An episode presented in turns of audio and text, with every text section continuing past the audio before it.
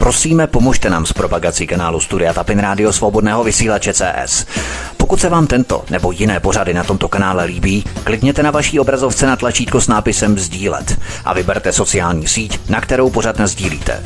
Jde o pouhých pár desítek sekund vašeho času. Děkujeme. Příjemný, krásný, dobrý večer, dámy a pánové, milí posluchači od mikrofonu svobodného vysílače anebo na kanále Odisí vás zdraví vítek. Já vás vítám při dnešním vysílání a já jsem rád, že tu dnes v tento okamžik, pár dní před volbami, můžu přivítat našeho dnešního hosta, kterým je Nela Lisková. Neli, vítej, hezký večer, ahoj. Ahoj Vítku a zdravím všechny posluchače. Dnes toho máme na programu a možná i na svědomí, na triku i na účtě docela dost a proto začneme hned poměrně zostra. Tebe ve tvém bydlišti navštívilo policejní komando, které ti nad ránem v klasickou stalinskou hodinu v pět hodin ráno nebo kolem páté hodiny ráno vniklo do bytu. Eh, než se dostaneme k tomu samotnému popisu průběhu tohoto zásahu, řekněme si, kdy se ta událost odehrála nebo co to bylo za jednotku. Eh, je to zhruba dva měsíce zpátky a byla to údajně hospodářská policie, což mě úplně jakože docela se skočilo, protože... Hospodářská policie chodí klidně v pět ráno na návštěvu úplně v pohodě. No, tak asi takhle. Takže vpadli k nám teda, myslím, že to bylo kolem půl páté ráno, je to zhruba dva měsíce zpátky, s tím, že teda chtějí prohlídnout celý dům. A uh, ještě bylo zvláštní to, že v podstatě nám řekli hned u toho, u toho když jsme pustili domů, že uh, se nám snažili dovolat a že protože jsme je nepustili standardním způsobem, tak nám museli zničit vrata u brány. A uh, nakonec se zjistilo, že teda vůbec nevolali na naše telefonní číslo, ale že měli špatné telefonní číslo. A tady těch kiksů potom v průběhu té prohlídky bylo jako opravdu mnoho takže, eh, takže to bylo vidět, že to je vyloženě takovou jakože horkou nití na rychlo pro někoho na zakázku. Za jakým účelem vám vnikli do domu v pět hodin ráno? Jaký byl ten důvod? Měla si pocit z toho jednání, že šlo primárně o politickou objednávku zastřenou pod jiným účelem? No tak v podstatě, eh, v podstatě oni to už u toho, u toho vlastně, když nám vnikli do domu řekli, protože řekli, paní Lísková, máte velice zvláštní politické názory, že? Jo? Eh, nemluví o tom, že když mi prohlíželi třeba moje poznámky v mém stole, kde si vlastně vlastně píšu poznámky k článkům, má různé poznámky k publikacím a podobně a mám tam samozřejmě e, své poznámky za několik let, tak si to tak jako, že listovali v tom a tak se jako usmívali divně jo, a neustále prostě operovali s tím, že prostě mám zvláštní politické názory. Tak já jsem prostě, bylo naprosto jasný v ten moment, že je to jenom o tom, že Eh, že no. víceméně... To je místo eh, pozdravu. Přijdou do dveří, řeknou místo dobrý den, řeknou, vy máte zvláštní politické názory. To je zajímavé. No, no, no je to zajímavé a nepochybuji o tom, že to má návaznost i na kauzu s Piráty, které se potom samozřejmě vrátíme hmm. a která už se táhne několik let a víceméně se táhne asi uh, neúplně podle představ paní Richterové, takže je potřeba přitvrdit. A teď, když ta možnost je, když fungují spolu, že jo, i s panem uh, ministrem vnitra Rakušanem, tak uh, se snaží prostě nápor, ten, ty názorové oponenty likvidovat všemi možnými prostředky, které si můžou oni dovolit. Ale je zase zvláštní na druhou stranu, že likvidují pouze určitou skupinu názorových oponentů a nelikvidují ty názorové oponenty, kteří mají v zádech třeba miliardáře, jako je pan Janeček a další. To je zajímavé, k tomu se potom ještě samozřejmě dostaneme. Ale přistupme tedy k té praktické části ohledně toho zásahu. Ty jsi zmínila, že vás kontaktovali na záměrně falešné číslo nebo špatné číslo, aby se potom mohli vymlouvat, že k vám vnikli poněkud spektakulárnějším způsobem. To samozřejmě nemůžeme potvrdit, jestli to bylo záměrně nebo jestli to bylo opravdu omyl. Nicméně došlo k poničení vašeho majetku na domu. No, došlo k poničení našeho majetku a e, nemluví o tom, že kdybych měla třeba doma legálně drženou zbraň, tak nám ty dveře rovnou, prostě ty vchodové dveře rovnou e, poničí úplně, že tam vtrhnou, jo, vy, vylomí ty dveře, takže naštěstí nic takového doma nevlastníme, ale opravdu to chování bylo takové nestandardní, protože i v rámci toho, jak tady pobíhali po našem domě, e, tak kladli takové otázky, že to, oni mi třeba řekli, vy máte tři děti, že? jo, ta, ta policistka, já se na ní koukám a říkám, víte vůbec v jakém domě jste? Jste tady na správné adrese? protože já nevím o tom, že by měla tři děti. jo, mi to přišlo až, až úplně komické. Jo. A potom vlastně e, řekli, no my jsme vám volali na telefonní číslo, kdybyste nám otevřeli, tak jsme to nemuseli vyla, vylamovat a já říkám, a můžete mi prosím vás ukázat e, to telefonní číslo, na které jste telefonovali, protože nám nikdo nevolal. A měla úplně jiné telefonní číslo. Jo. A těch, těch věcí, které se tady prostě odehrávaly v rámci těch omylů, jako bylo poměrně dost.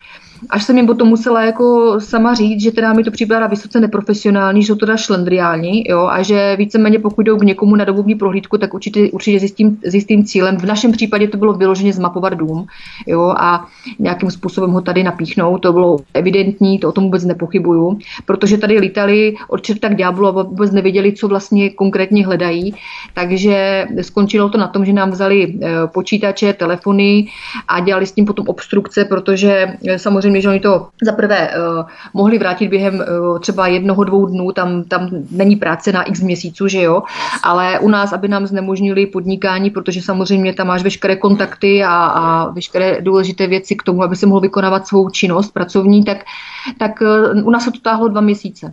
Jak se k vám kriminálka, hospodářská kriminálka chovala, nebo jaká byla komunikace? Bylo evidentní, že ten zásah byl vedený tedy s jasným zadáním, nebo měl spíš, řekněme, zastrašující charakter? Ne, tak to bylo vyloženě o zastrašujícím charakteru, protože oni se snažili uh, nás zájemně doma naš, uh, nějakým způsobem štvát proti sobě, protože ve sklepě našli na nějakou opravdu starou takovou kasičku, co, co máme ještě po dědečkovi, jo. A, a říkali mi, páni Lísková, no tak to, jako, to je tady jako v dílně vašeho manžela, kdo ví, co tam schovává, třeba nějaké peníze nebo něco, jo. A já jsem se musela opravdu smát, jo, protože já jsem říkala, tak pokud to zkoušíte touhletou formou, tak to je naprosto zbytečné. Nebo třeba přišli k nám do horního patra a říkali, vy máte šatnu? Mm. No, to je zajímavé, teda to se žijete asi nad poměry. Jo? Takže to se žiješ na poměry. Pračku máš třeba, to no, taky na poměry. Já mám dvě pračky, jednu ve sklepě, jednu dokonce v koupelně, takže jako, no, tak. jako opravdu se žijeme nad poměry. Takže jestli tady toto je měřítko pro ně, že má někdo šatnu, že si dovolil teda jako v rodinném domě mít šatnu, což dneska asi nebude úplně nic na standardního a žije si nad poměry. A vůbec, jestli mají policisté takové neprofesionální poznámky, jo? oni si samozřejmě můžou myslet, co chtějí, ale přece musí navenek uh, vystupovat jako profesionálové a ne jako idioti. Jo. E, v našem případě to byla samozřejmě ta druhá varianta. A samozřejmě to někdo natáčel na kameru, ten zásah, byl pořízený záznam z toho? Jo, jo natáčeli, jo. To, natáčeli to samozřejmě, e, dělali, pořizovali si fotografie, my jsme se teda rozdělili v rámci naší rodiny, že každý hmm. byl s tou určitou skupinkou. Jasně. Jo. A no, no, no, ať, ať prostě vidíme, co dělají přesně. No, ale jako... Aby třeba domů něco nepodstrčili, víš, to se taky dělá, že on třeba domů něco jo, podstrčí. Jo, jo, jasně, jasně, ale to jako, jako už bylo, tady už bylo vidět ta, to šlendriánství a vložně ta tupost z jejich strany, protože my máme v šuplíku asi, já nevím, zhruba nějakých 15 jako starých mobilních telefonů, jak byly kdysi ty Nokia a takové tyhle, jo, jo, zhruba tolik asi, jo, úplně k ničemu to nemáme, že jo, a to oni třeba jako vůbec, jako ani si to prostě nevzali sebou nebo neprohlídli, může tam být cokoliv, jo, nechali nám tady potom další tři notebooky, vzali si jenom dva, jak, jak věděli, které jsou ty správné, že jo. jo?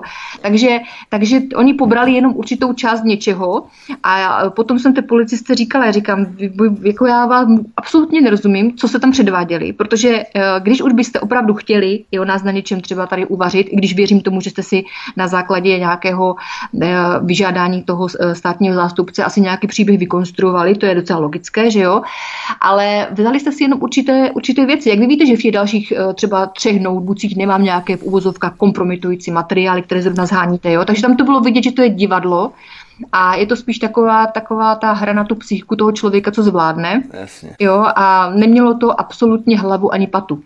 Takže oni prohlíželi fyzicky i papíry, u kterých bylo evidentní, že nesouvisí s předmětem zásahu, různé poznámky na papíře a tak dále. To znamená, oni nehledali nic konkrétního v rámci ano, toho zásahu. Ano, přesně tak. Ano. Hmm, hmm, hmm. Když odešli, co všechno si sebou vzali, to jsme tedy probrali, vzali si počítače, notebooky, telefony, bylo to všechno alespoň nějak evidované, aby bylo jasné, co si potom přesně odnesli a mohli jste to od nich následně vymáhat? To ano, to, sam, tak to samozřejmě ano, jako zase až tak úplně jako hloupý nejsou. to nebylo se. No, no, takže, takže evidováno ano. Nicméně, eh, když jsem se ptala, kdy nám to teda vrátí, že to je k našemu podnikání, k naší práci prostě nezbytnost, tak řekli, nevíme, no, tak jako to víte, jsou dovolené, máme na to času dost. Tak říkám, no vy možná ano, ale my ten ušlý zisk kvůli vaší hlouposti nikdo nezaplatí, že jo? no. jo? Tak se tak jenom pousmáli, ano, tak uvidíme, možná to nějak popoženeme. No, popoháněli to dva měsíce, no. Takže dva měsíce se nám zastavilo podnikání, v podstatě nebo výrazně ochromilo podnikání, protože v notebookích jsou samozřejmě materiály a v telefonech kontakty, to jsme tady všechno probrali.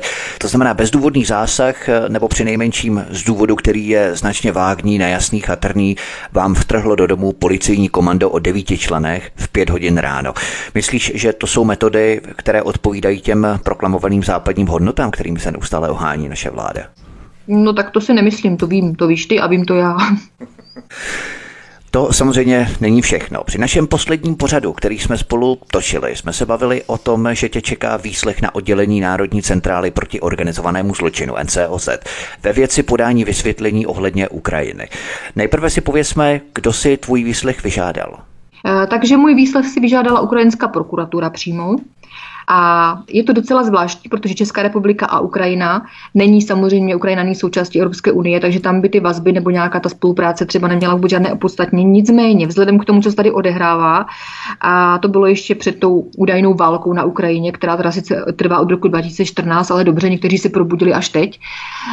Takže vlastně ukrajinská prokuratura požádala, e, požádala e, Českou republiku, aby mě vyslechli, poslali konkrétní otázky, které je zajímají. Bylo jich asi 40 těch otázek. Moment, k tomu se ještě dostaneme k těm otázkám. Já se chci jenom pozastavit nad tím, že vlastně Ukrajina byla ta země, která se vyžádala tvůj ano. výslech nebo podání vysvětlení. Takže nějaká Ukrajina, kde si na východě, skorumpovaný stát, který je ze dvou třetin rozkradený a rozparcelovaný vlivovými mafiemi, mhm. která není ani členem Evropské unie, ani není v Schengenu, adresovala ano. žádost výslech občana jiného státu. Chápu to tak správně? Naprosto správně to chápeš. Jak se suverénní český stát zachoval tedy? Předpokládám, že se tím ani nezabývali, smrtli to ze stolu. No, tak to se teda velice a hluboce mílíš, protože suverénní český stát se zachoval tak, že pochopitelně vyhověl, vyzvali mě, abych navštívila policení, nebo aby navštívila uh, oddělení uh, kriminální policie v Praze. Suverénní Česká republika vyslyšela žádost jakési země, která je ve vnímání korupce podle Transparency International na 135. místě a přikázala našemu každému občanu, aby se dostavil k výslechu na oddělení NCOZ. Jenom abychom to rozuměli pro posluchače. Takže kdyby ano. třeba Mongolsko, Súdán nebo Guinea-Bissau požádalo Českou republiku o výslech, nebyl by to problém. Na tomto místě musíme zdůraznit, že když si nějaký policejní orgán vyžádá informace z jiné země ohledně organizovaného zločinu, státy koordinují taková vyšetření. To je zcela normálně, zcela jasné. Ale co uvedli u tebe jako předmět výslechu ve tvém případě? O co Ukrajině vlastně šlo? Tak Ukrajině šlo primárně o to, že jsem tam samozřejmě pobývala v rámci konzulátu, jsme tam vlastně e, v Doněcku měli své aktivity, což se jim pochopitelně od začátku nelíbilo, protože Ukrajina jako taková mě vnímala, aspoň takhle to bylo na billboardech v Kijevu a v okolí, jako hmm. teroristů největšího rázu. Jo? Takže, takže to byly mírové takže, aktivity, se jednalo o tu ambasádu, že tam šlo nějaké zbraně nebo něco takového. No tak oni tam měli různé otázky, samozřejmě i militantního rázu, nicméně od toho já si od počátku distancuji naprosto, protože můj primární cíl nebyl zabývat se militantní částí té, té, toho sporu, ale samozřejmě tam šlo úplně o něco jiného. Veřejnost informovat o tom, jak opravdu ta válka probíhá od toho roku 2014 a především informovat veřejnost o tom, že to od roku 2014 financuje z peněz daňových poplatníků Česká republika, což je naprostá nehoráznost. Jo? Jako když jsem vlastně poprvé, já jsem byla vlastně první, kdo na ten Donbas přijel eh, a Česká republika vůbec nevěděla spoustu lidí, kde to je ten Donbas, kde je Doněcko, kde je Luhansko, nikdo tady vůbec nic nevěděl, takže pochopitelně, že potom Potom se ta, ta témata otevřela a já jsem do toho vstoupila s tím, že eh, mě nezajímaly ani tak jako nějaké ty zprávy, které jsou přímo na místě, ale zajímala mě ta realita. To znamená, že já jsem vyloženě byla a žila jsem v terénu s těma lidma, žila jsem s těmi obyčejnými lidma po šachtách a ve sklepích a podobně. A na základě toho jsem si vytvářela vlastně úsudek, který jsem potom prezentovala veřejnosti nejenom v České republice, ale vlastně na celém světě, protože ty tiskové konference, které jsem měla v Doněcku, tak ty se vysílaly do spoustu zemí. Jo. Eh, jen v Rusku to třeba vidělo 60 milionů lidí a podobně. Takže to byly opravdu, opravdu věci, které já se potom nedivím, vlastně, když ten Kalousek řekl, že to bylo největší svinstvo od revoluce, co se tady kdo dovolil, co jsem udělala já. Ano, protože protože když jsem mi tam zvala, eh, tehdy za Orálka nebo i toho Kalouska, řekla jsem, podívejte se, sedíte se mnou do toho letadla a pojďte se tam podívat. Oni vás uvítají a můžete tam pobít nějakou dobu, abyste si vytvořili reálný úsudek o tom, co tady platíte. Platíte vyvražďování civilistů Donbasu. To je naprosto neomluvitelné. No, eh, pochopitelně, že nikdo neměl tu odvahu tam letět, protože, protože oni řízení západem a řízení vlastně americkou administrativu měli úkoly a noty rozdány, takže jejich, eh, jejich eh, úkolem nebo, nebo naplnění toho všeho nebylo to, aby tam letěli a zjistili informace tak, jak jsou, ale aby naplňovali ty plány eh, a to, to znamená dodávání zbraní, těžké techniky, které se tady z vojenského opravárenského závodu v Novém Číně letouny Mria z Mošnovského letiště vozí od roku 2014 přímo, přímo Ukrajincům na podporu vyvražďování rusky mluvících obyvatel Donbasu. Taková je realita. A pochopitelně se to nelíbilo, nelíbilo a nelíbí, protože my jsme ty kontakty ani ty vazby bez ohledu na to, co se odehrává, nepřerušili. Já prostě si zatím stojím a budu si zatím stát vždycky a nezajímá mě nějaké vydírání nějakých hlupáků z nějaké destrukční, demoliční vlády, která tady teď aktuálně vládne, mě to nezajímá. Já mám právo na svůj životní postoj, politický názor a mě nemůže nikdo tímto způsobem vydírat. I když se to odehrává s ohledem na to, co vidíš, co se dělo třeba u nás doma, a tak dále, ale uh, prostě pro mě je to jenom voda na můj mlín a další polínko pod kotel. Mě to fakt jako tady toto nerozhodí. Takže... Ty takže... Hovorila, ještě především, ty jsi hovořila o tom, že jsou eh, v Kijevu a okolí nějaké billboardy, které ti vykreslují jako teroristku. Máš nějaké informace, nebo třeba ti policisté poskytli nějaké informace o tom, že Ukrajina proti tobě vede nějaké vyšetřování a z jakého důvodu ano. a na tom základě vlastně oni si vyžádali ten tvůj výslech? Ano, ano, ano, to je, to je podstatou tady toho všeho. Uh, oni samozřejmě od počátku, kdy zjistili, že eh, mě vlastně na Donbass pozvala, nebo konkrét, konkrétně do toho Doněcka, že mě tam pozvalo ministerstvo zahraničních věcí Doněcké lidové republiky, protože tam vlastně, takhle, abych to vysvětlila pro ty, kteří třeba uh, neměli představu, obě republiky, jak Doněcká republika, tak Luhanská republika, m, mm, měli vždycky své, své vládní představitele. Jo? To znamená, že bez ohledu na to, že to bylo vnímáno veřejností nebo tím mainstreamem jako součást Ukrajiny, tak realita byla úplně jiná. Eh, tam šlo o to, že primárně se snažilo Doněcko i Luhansko vždycky osamostatnit jo, a o, ti obyvatele vlastně toho Doněcka i Luhanska inklinují více k té ruské části, protože ono to je kousíček od toho Rostovu nad domem, oni jsou blíž těm, těm hranicím, takže, hmm. takže jim šlo primárně o to se nějakým způsobem odtrhnout od toho šíleného nacistického eh, nebo šílené nacistické Ukrajiny, protože ta Ukrajina to je opravdu neskutečné, co se tam děje. Jo, jestli mi někdo bude vykládat, že tam prostě neuctívají bandy Banderu a nesou tam pomníky Bandery a že e, je to všechno nesmysl, tak se teda hluboce milí, protože tady toto je pravá tvář Ukrajiny. Ukrajiny, která nás aktuálně anektuje díky tomu, že to naše vláda dovolila a že je to součástí toho plánu na likvidaci České republiky. Ty jsi se nakonec tedy na oddělení NCOZ dostavila spolu s právníkem. Jaké otázky ti policisté kladli, nebo jakého charakteru, nebo jaké převažovaly otázky u těch policistů? No, tak já bych asi řekla, že bychom odpověděli zhruba asi na tři otázky z těch 40. S tím zbytkem jsme je poslali slušně někam, protože absolutně eh, vůbec jsme neviděli jako důvod, proč bychom se měli s nějakou ukrajinskou prokuraturu bavit. Eh, takže jsme tam potvrdili, že se jmenuji Nela Lísková. Eh, potvrdili jsme tam prostě to, že ano, že jsem, že spolupracuji s Donickou lidovou republikou, že jsem tam několikrát tuto zemi, nebo několikrát vlastně jsem tam skoro žila, že jo, x let, takže jsem, že jsem tam pobývala na tom území. Nicméně, oni tam měli otázky, kde bydlím, eh, kolik, jakou mám rodinu, kde pracuju, v čem podnikám, jo. Ukrajinská prokuratura měla tyto otázky, jako to opravdu člověk nepobere. Neuvěřitelné. Co jim je vlastně český stát je oprávněný jim tyto informace ano. předat i bez svého svolení Ukrajiny, no, kde bydlíš? No, eh, my jsme, já si myslím, že nevím, myslím si, že ne, že tam půjde vyloženě asi o to, co jsme s tím právníkem tam byli ochotní jim odpovědět, ale byly tam opravdu vyloženě takové soukromé otázky, jako které v podstatě je vůbec nemusí zajímat. Jo. Samozřejmě, jestli jsem byla eh, ve spojení s nějakým militantním spolkem a podobně, jo, a tak dále, od čeho jsem se vždycky veřejně distancovala a taky nerozumím jedné věci. Pravidelně se mnou jezdila tajná služba nebo letali se mnou do Rostova nad Donem. Dál už se nedostali nikdy, jo, protože tam už potom vlastně při, přijelo pro mě auto ministerstva a byla různá povolení a tak dále. Do té země opravdu nebylo snadné se dostat, pokud to neměl vyloženě opravdu tou vládou dovoleno. Takže, takže pravidelně se mnou letala z Prahy Česká tajná služba, byly to většinou tři lidi, já už jsem je poznala, už jsme se vždycky mávali, protože opravdu to byla komedie neskutečná. Oni přestírali, no. že tam nejsou, jo? nebo že jsou civilisté nebo něco podobného. Oni byli, oni byli jako civilisté, ale samozřejmě, když, když na letiště k vám někdo přijde a zeptají se vás, kam tak sama, tak já jsem říkala, teď dobře víte, kam letím, že jo. A ovšem vy do Jámilové se mu nepoletíte, vy skončíte pravidelně pánové v Rostově nad Donem a tam se otočíte a letíte zpátky, co si budem, že jo. No tak z toho byly vždycky takové jako rozčarování, protože, protože oni byli naprosto jako jasní. Já jsem právě proto už eh, si dělala taky srandu z toho, že úplně chápu toho Miloše Zemana, jak si dělal legraci z českých tajných služeb, protože protože mm, prostě Čučkaři, legrač, legrační jsou čučkaři. No. Takže, eh, takže eh, víceméně, co se týká ještě té ukrajinské prokuratury, tak jsme zodpověděli teda zhruba ty tři otázky a navíc eh, jsme říkali, že odpovídat nebudeme, protože nevidíme nejmenší důvod, proč bychom se jim měli spovídat z těchto záležitostí. Měl jsi pocit spíš rutinního zadání ze strany NCOZ, prostě ti chlapi vědí, že jde o nesmysl, ale prostě dostali to befelem ze zhora a tak to prostě museli provést, nebo se z tebe snažili cíleně vytahovat nějaké konkrétní informace, o kterých si věděla, že asi nejsou úplně příliš košer?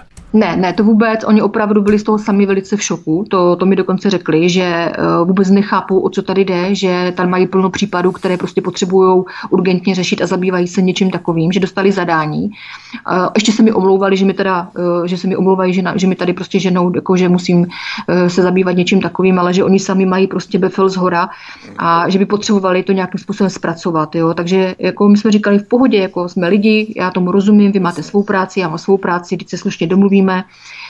Právník prostě se k tomu vyjádřil jasně, že zodpovíme první tři otázky, zbytek prostě odpovídat nebudeme, protože k tomu není nejmenší důvod, z naší strany vůbec ne a z jejich už vůbec ne. Jo.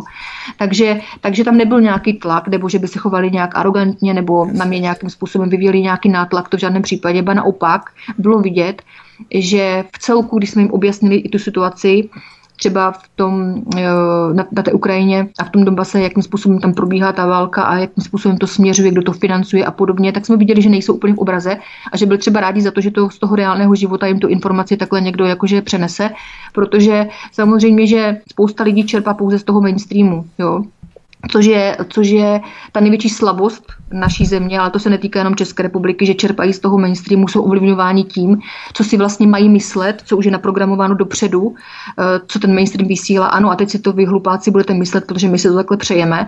A je to prostě smutné, ale já, na to narážím třeba pořád. Jo? Ne, neustále na to narážím a už jsem taky z toho unavená, že nejsou schopni si rozklíčovat spoustu věcí eh, lidé, že nejsou schopni nějakým způsobem to analytické myšlení nastavit tak, aby byli schopni vnímat něco, eh, co jim vlastně předkládá ten mainstream jako, jako frašku, protože všecko je to lež a fraška.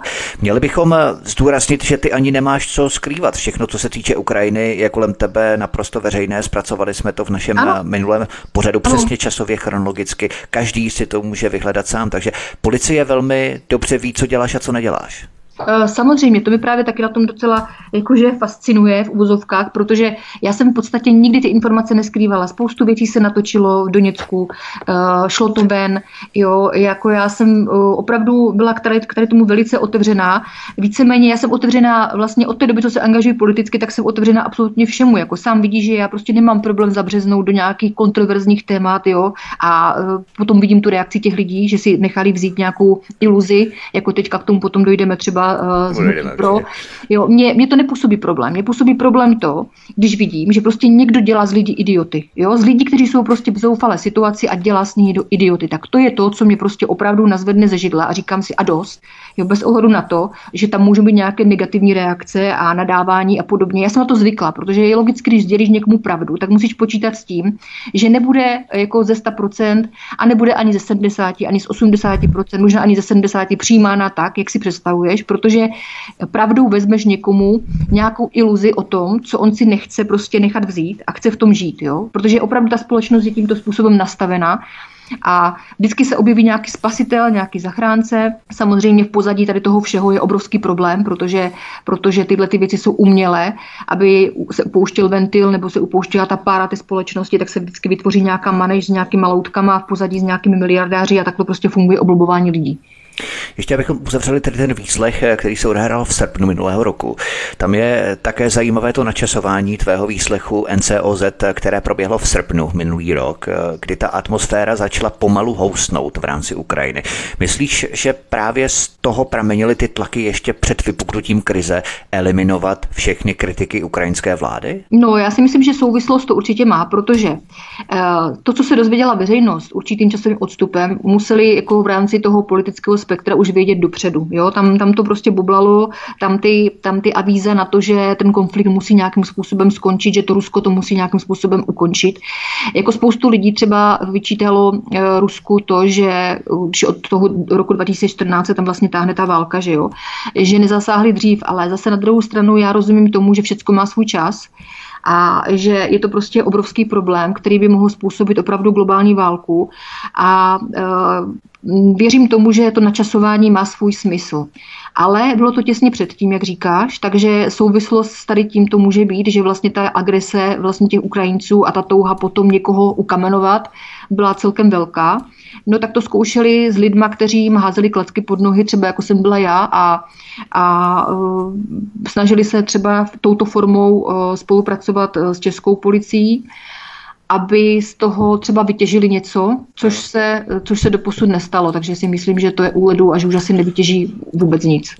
Právě, já si taky myslím, že establishment věděl, že v zákulisí se k něčemu schyluje a proto se snažili ještě, když to šlo v rámci nějakého časového období a synchronicity zlikvidovat, eliminovat ty nejsveřepější odpůrce české politiky. Dáme si písničku, zahrajeme si a potom budeme pokračovat dalším tématu od mikrofonu svobodného vysílače nebo na kanále Odisí vás zdraví vítek a naším dnešním hostem je Nela Lidsková. Hezký večer, příjemný poslech. Od mikrofonu svobodného vysílače a nebo na kanále Odisí vás zdraví vítek od mikrofonu a naším dnešním hostem je stále, zůstává stále Nela Lidsková. Pojďme na další, tentokrát třetí soud. Ten se týká tvého sdílení výroku o Olze Richterové, který ale napsal někdo jiný. Ty si ho jen sdílela, stejně jako 20 tisíc dalších lidí ho sdíleli, ale souzená si pouze a jenom ty. Naprostá Pavlačová záležitost, která by se dala smést ze stolu hned při prvním stání. A za tento sdílený výrok jsou peníze daňových poplatníků promrhávané kolik? Už dva roky ten soud pokračuje vlastně, že? Dva roky za sdílený ano. výrok. Hm, ano, ano. To znamená dva roky, milí posluchači, dva roky soudu za sdílený výrok. Přátelé, takto se investují naše peníze. Nicméně Piráti, prostřednictvím tedy Olgy Richterové, na tebe podali trestní oznámení. Soud se několikrát odročil, protože to důkazní břemeno je naprosto chatrné, chabé. Eh, jak probíhalo poslední jednání, kdybychom ho měli v kostce nějak podchytit, popsat, eh, to probíhá na městském soudě, že?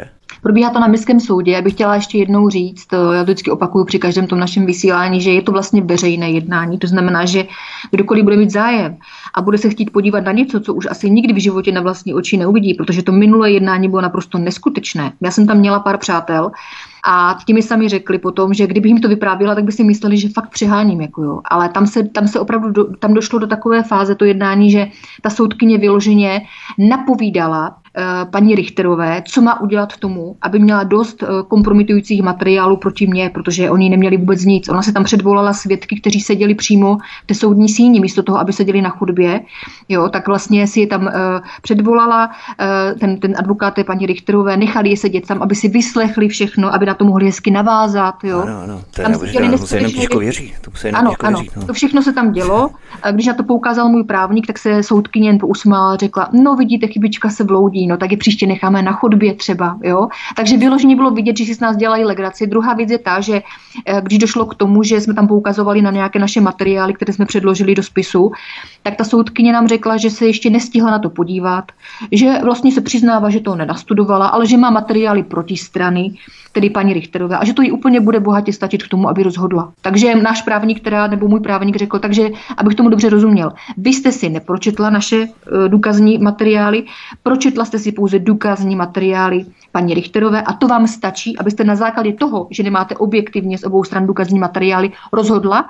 Ano, přesně tak, pane doktore, přesně to mi stačí. Jo? Takže touto formou to probíhalo, jako e, ti, co tam seděli, kteří byli jako moji příznivci, tak jako jenom kroutili hlavou, absolutně nestíhali, protože to je neskutečné, co se odehrává.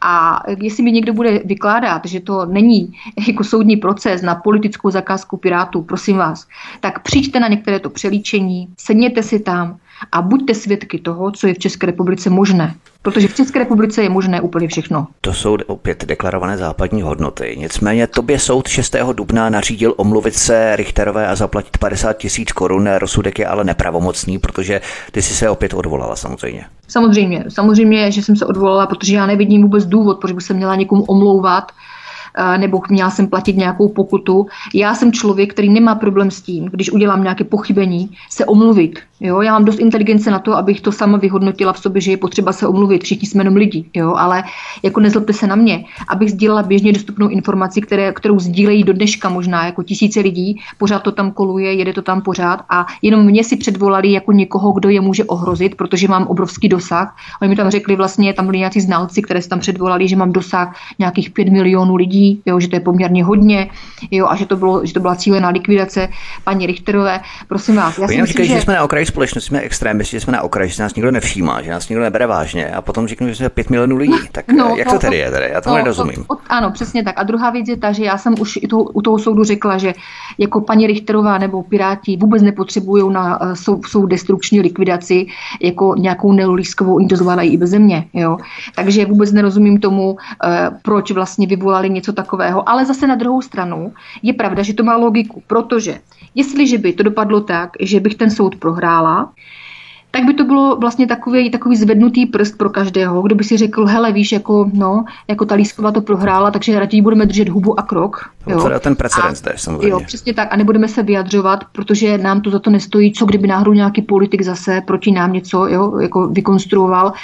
Takže v tomto ohledu je to pro mě třeba velice důležité v rámci celé České republiky, tenhle ten soud, protože, protože eh, on se netýká jenom mě. Jako to, co se stalo mně, se může stát komukoli, kdo, kdo prostě bude z pozice své moci eh, eh, mít možnost někoho likvidovat jenom protože se mu ten člověk znelíbí. A právě proto mě třeba zaráží, že různá vlastenecká v úvozovkách, jo, různé organizace vlastenecká, různá vlastenecká seskupení se třeba jako ke mně nepřidala a neřekli třeba, no jo, ale tak to se týká nás všech. Jo. Tady už vidíš, že ta společnost je rozdělená a že oni si všichni jedou tu svoji agendu nějakou, na které se můžou jako vypíchnout, aby se dostali k nějakým těm korytům, aby střídali ty stávající gaunery. A vůbec jim nejde o tu podstatu toho, co se tady vlastně děje a že je potřeba ten systém změnit úplně od začátku a tady toto může být třeba počátek tady toho všeho, protože všechno se vším souvisí a každý krok, který by prostě nějakým způsobem znamenal vítězství těch slušných lidí, se počítá. Ale tady není společenský zájem, tady není prostě vůbec ze stran těch rádoby jako vlastenců, kteří se takto titulují, zájem na tom, aby efektivně pracovali nějakým způsobem dohromady, aby se stmelili, protože oni se bojí, že tenhle ten je konkurence, tamhle ta je konkurence, já tu Lískovou tom nepozvu, protože co kdyby jí tleskalo více lidí než mě. Jasně, jasně. Jako, jako to je úplně tragédie tady toto takhle přemýšlet. Je to tak, je to tak, samozřejmě se k tomu potom samozřejmě dostaneme v rámci dalšího tématu, to je velmi důležité, ale abychom doklepli ten soud. Takže tady je naprosto vidět to pohrdání spravedlností, že ti soudci z toho mají evidentně já bych řekl i prdel, protože to je velmi expresivní eh, jadrný výraz, ale vystihuje to přesně tu podstatu. Ne legraci, ale přímo prdel. Naprosto jim nezáleží na souzení. Běžný člověk je zmatený těmi atributy. Justice, talár, snešenost, póza, ale ve skutečnosti to jsou lidé, kteří jednají z obyčejných až jednoduchých lidských pohnutek, eh, které s talárem nemají nic společného, vůbec nic. A to je právě příklad eh, této samosoudkyně, která opravdu přiznala na nahrávku, na to jsou samozřejmě svědky, má právníky nahrávku, že si nepřečetla vaše důkazní materiály a jednají pouze podle těch materiálů, které jsou k dispozici pouze ze strany Pirátů, ze strany Olgy Richterové a samozřejmě i svědkové, kteří byli přítomní všem výpovědím přímo v soudní zasedací síně a tak dále. To znamená, to jsou všechno ty excesy, které charakterizují tento soud. No je to bohužel tak, no, tak motivace je motivace, jo, já teda nevím, co konkrétně třeba slíbili této paní soudkyni, možná povýšení, jo, ale za, za druhou stranu tady vidíš, že, že je úplně jedno, já mám třeba opravdu, musím říct, špičkového právníka, jo, opravdu je to člověk, s kterým se známe spoustu let a vyhrává procesy, je opravdu úžasný, nesmírně si ho vážím, pane doktora Hoška. A Eh, on sám říkal, že za ty zkušenosti, za ta, za ta léta, kdy se tomu věnuje, té své, té své činnosti, tak eh, narazil opravdu málo kdy na někoho, kdo by byl až takhle, já teďka nechci použít nějaké, nějaké invektivum, na někoho tak specifického, řekněme, jo. A uh, on sám je udiven, protože, protože on pořád věří v nějaký ten systém toho soudnictví, že by měl fungovat a tady třeba konkrétně na tom procesu vidí, že je to úplná fraška všechno. Zkoušejí na tebe Piráti přes Olgu Richterovou vyfabulovat něco nového, nebo se to jejich dokazování odehrává ve stejných intencích zhruba jako na začátku? No tak oni, stejné. já si myslím, že to je plus minus pořád stejné, akorát třeba teďka to, co se stalo, jak k nám padlo to komando, tak si myslím, že to má jako taky samozřejmě souvislost tady tímto, protože to nedopadlo třeba úplně úspěšně pro paní Richterovou v tom smyslu, že původně chtěla 550 tisíc po mně, plus soudní náklady, které jsou spojené s tím soudním procesem a najednou to spadlo na nějakých 50 tisíc, takže jakou hodnotu má čest paní Richterové, teda, když už se teda hraje na to, že nějakou čest má. Takže nejdříve půl milionu a pak 50 tisíc. Tak ono se to asi dělá tak, že se nadsadí ta částka, že a potom se snižuje, aby se setkalo někde na nějaké polovině a tak dále. Ještě si řekněme, kdy nebo na kdy je naplánované další přelíčení. Vybavíš si to teď v tuto chvíli? Eh, no, nemáme naplánované další. Nemáme naplánované, my jsme, my jsme si vlastně odvolali po tom posledním a teď čekáme na nějaký termín, jo. Ale ještě, co jsem chtěla dodat. Od dubna, od dubna čekáte, teď je září, ano, takže od ano, dubna čekáte ano, na termín. Ano, no, čekáme, to no, je to zajímavé, ale co jsem chtěla ještě dodat, je to, že v podstatě předmětem toho soudního sporu, který vyvolala paní Richterová proti mně, je to, že jsem sdílela eh, článek na svém facebookovém profilu, jehož nejsem autorkou. To je předmětem. Ale představ si to, že oni tam prostě přitáhli ti piráti spis bisky, obrovský prostě spis, já nevím, kolik tam je snad 300 stran, možná víc, jo, prostě bychle, úplná šílená. Hmm. A tam měli vlastně veškeré moje publikované články, jo, veškeré moje facebookové reakce, veškerá má veřejná vyjádření a to tam dali tomu soudu, aby se podívala, jako, jak vysoká je moje e, společenská nebezpečnost, jak jsem nebezpečný člověk, že musela vlastně Biska u mě vést takový arch, kde si prostě všechno zálohovali. A tady vidíš, jak to je mani- zmanipulované celý ten proces, protože původně tím předmětem přece toho... Poslankyně má přístup k tajným materiálům BIS. Ano, a to, to, tam, to, tam prostě, to tam prostě předhodili, aby prostě viděla ta soudkyně, že opravdu ta Nela Lísková, to je teda, to je teda opravdu nebezpečný člověk a té bychom se měli za každou cenu zbavit. No vidíš to, takže z tohoto materiálu by potom mohl být vyhotovený nějaký tvůj životopis. Pokud budeš psát knihu, tak si třeba můžeš vyžádat přímo BIS o ty materiály, aby si s tím měla méně práce.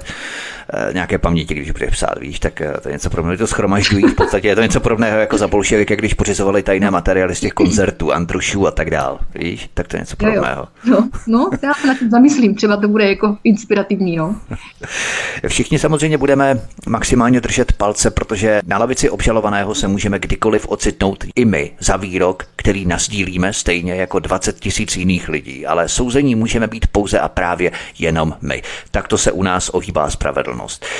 Pojďme na další poslední téma a to je předvolební atmosféra v Česku. Ta samozřejmě přirozeně houstne, tlak stoupá stejně jako vztek, hněv a agrese lidí ve světle nečinnosti nebo spíš předstírání činnosti české vlády, což je možná ještě horší matení.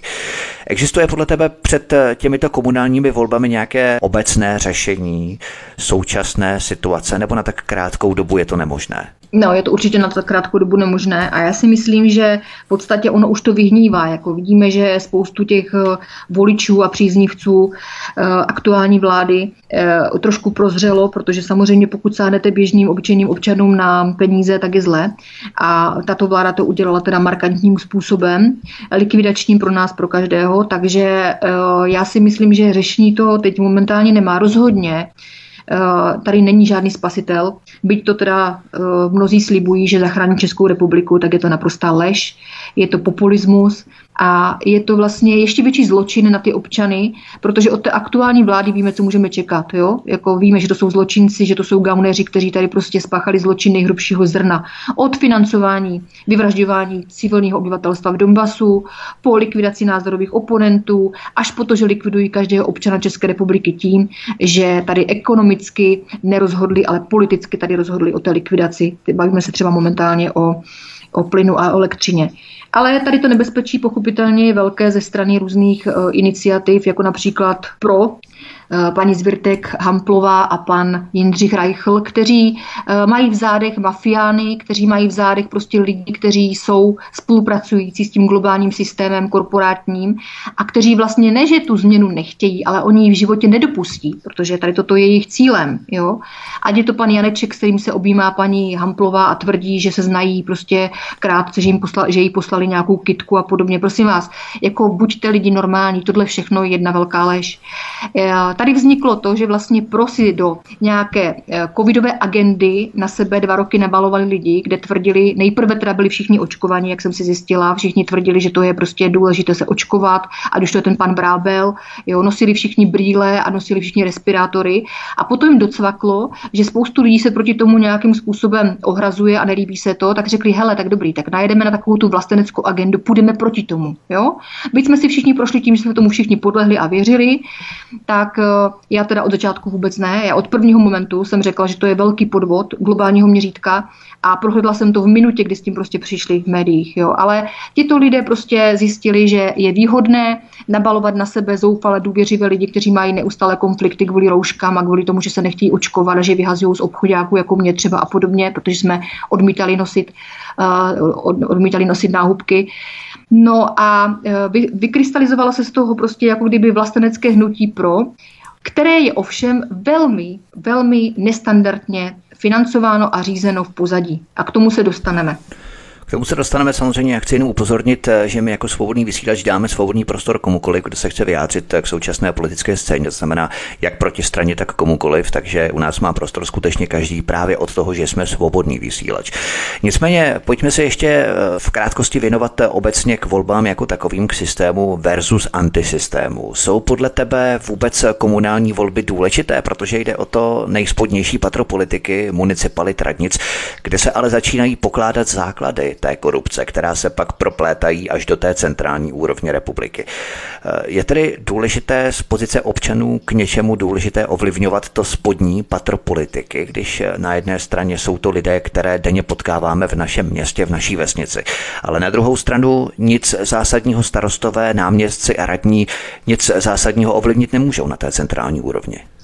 No, oni to sice nemůžou ovlivnit na té centrální úrovni, to je pravda, ale na druhou stranu spoustu lidí vůbec žádná centrální úroveň nezajímá. Jo, oni opravdu žijou v nějaké své vesnici, mají tam oblíbenou starostku, která plní opravdu třeba já teďka v rámci své profese uh, jsem se setkávala s hodně starosty a opravdu jsem, uh, jsem třeba byla i milé překvapená v některých těch obcích, kde uh, ti starostové byli obyčejní slušní lidé. Opravdu to nebyli žádní prostě hrobaři té obce nebo nějací koritáři a ta obec skvětala, to už vidíte, jako jo, když tam prostě projíždíte, teď uh, jednáte třeba s těmi starosty napřímo a bavíte se třeba i s těmi lidmi okolo. Takže já bych jako, jako takhle, já bych nechtěla úplně házet všechny do jednoho pytle a uh, vůbec bych nechtěla podceňovat třeba tu komunální politiku, kde, kde prostě to jsou základy toho, toho, co potom vidíme nahoře.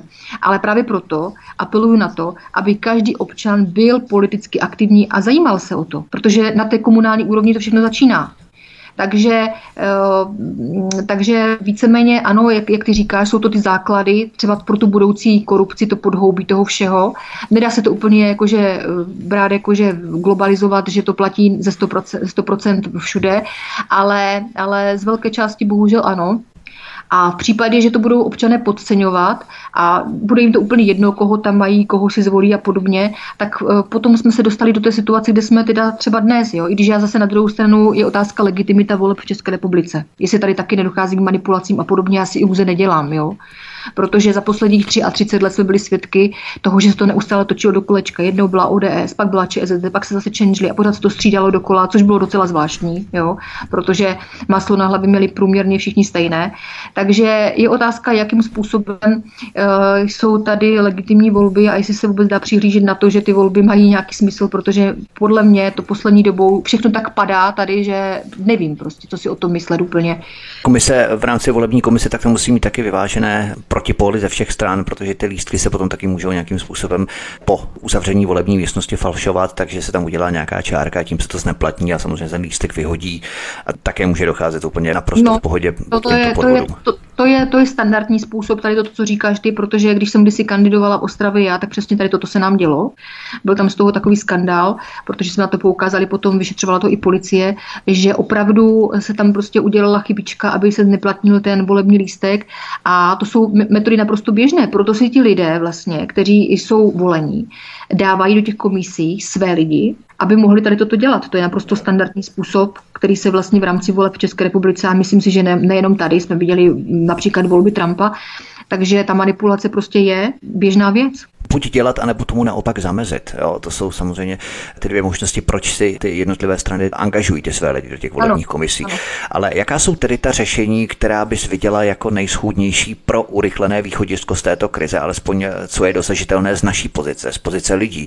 Nebudeme se tu bavit o globálních souvislostech v rámci energetiky. Na to nemáme dosah my jako občané, ale co jako lidé můžeme reálně dělat teď před volbami ještě v pozici tedy výběru kandidátů?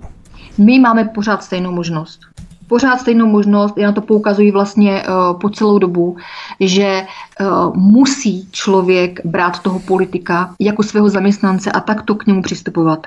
Já chápu, že spoustu lidí mi to napsalo, protože jsem natočila video, kde jsem teda uh, řekla, že jako aktuální řešení vidím v tom neplatit energie, protože je to naprosto nesmyslné platit zlodějům, kteří nás ještě navíc okrádají.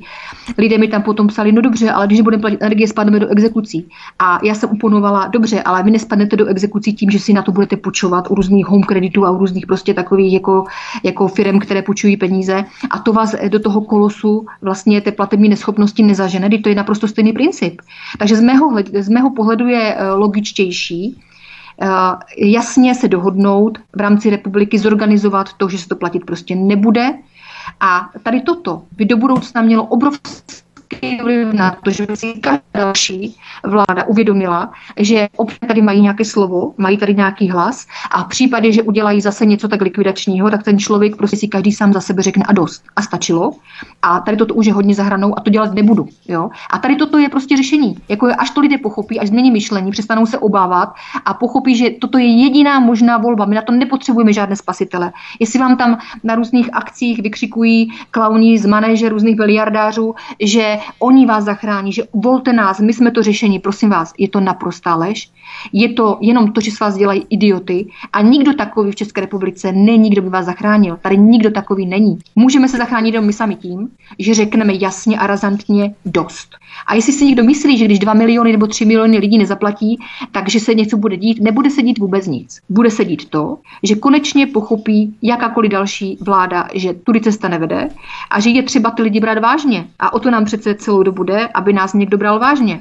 Je to fakt, že já také osobně neznám žádného politika, kterému by šlo opravdu o lidi. Nicméně myslíš, že k řešení situace přispívá třeba naše ministrině obrany Jana Černochová, která komukoliv, kdo kritizuje vládu, adresuje vulgární odpovědi, vulgární dodávky, podobně jak si zveřejnila ty tvé video? Já bych se vůbec o této osobě nebavila, ona nestojí za zmínku. To je prostě člověk se základním vzděláním, který nemá absolutně povědomí o tom, jakou funkci vykonává, je nekompetentní, neumí žádný světový jazyk, to znamená, není schopná se v rámci zahraniční politiky s někým domluvit, byť vykonávat takhle vysokou funkci. Je to prostě hloupá osoba nastrčená někým, kdo ji zadu řídí a je naprosto nekompetentní absolutně ke všemu. Jako já si myslím, že hloupější vládu jsme tady za posledních 33 let vůbec neměli. Jo. To je prostě, vždycky jsme nadávali samozřejmě, vždycky tam bylo někdo, kdo, kdo nám nějakým způsobem neseděl, ale tady, tady je to celé se skupení pounu a hlupáků. Jako když se podíváš, tak tam není jediný odborník, tam není jediný člověk, který by rozuměl ekonomice, který by rozuměl zahraniční politice, který by prostě dokázal eh, v rámci diplomacie vyjednávat. Jo. Přece politika je o diplomacii. Ty nemůžeš brát svůj osobní pohled na to, že nemáš rád Putina, že ho nenávidíš. Ty musíš brát to, že jsi politik a že tady máš zodpovědnost za jako celek, za společnost, za celou Českou republiku. To znamená, ty můžeš mít nějaký svůj osobní názor, nemusíš mít rád nějakého politika, já nevím, jo, v Evropském parlamentu, nemusíte si lidsky sedět, ale to je všechno druhořadá záležitost. Prvořadá záležitost je být diplomat, mít úroveň, zastupovat vlastně vla, svoji zemi uh, v zájmech občanů své země a nedělat si z toho svůj soukromý biznis. A to všechno, toho všeho jsme teď svědky, to všechno se teď odehrává. Jediné řešení, jak jsem řekla v tom videu, je domluvit se s Ruskem. Jiné řešení není. Protože není možné, abychom prostě platili jako 300, 400, 500% navíc za energie jenom pro hloupost politiků. A to, to, to všechno děláme. Tak právě proto já apeluji na ty lidi, aby se tomu vzepřeli, aby se jim na to vykašlali a řekli a dost a stačilo a tady toto už je skutečně zahranou a pojďme se proti tomu postavit každý sám za sebe. Teď pro boha, pokud nepřevezmete každý sám za svůj život zodpovědnost, a to i tu politickou, tak neočekávejte, že ji za vás vyřeší někdo jiný, protože to je všechno utopie. To se prostě v reálném životě neodehrává tady toto. Já se obávám, že takto právě probíhají ta řešení. Vláda se sejde na drahé konferenci, nad spouse chlebíčky, potom si utřou pisky, než vylezou před novináře na tiskovku, tam řeknou, jak hledají řešení. Hlavně se u toho společně pořádně všichni vyfotí, mají selfiečka a jsou sami se sebou spokojení. No ale tak tady vidíš přesně, že to je všechno taková sociální bublina nafoukla, přesně jako jsou třeba sociální sítě, že máš určitý, určitý počet fanoušků na Facebooku, ale nemůžeš to přenášet do reálného života. Jo?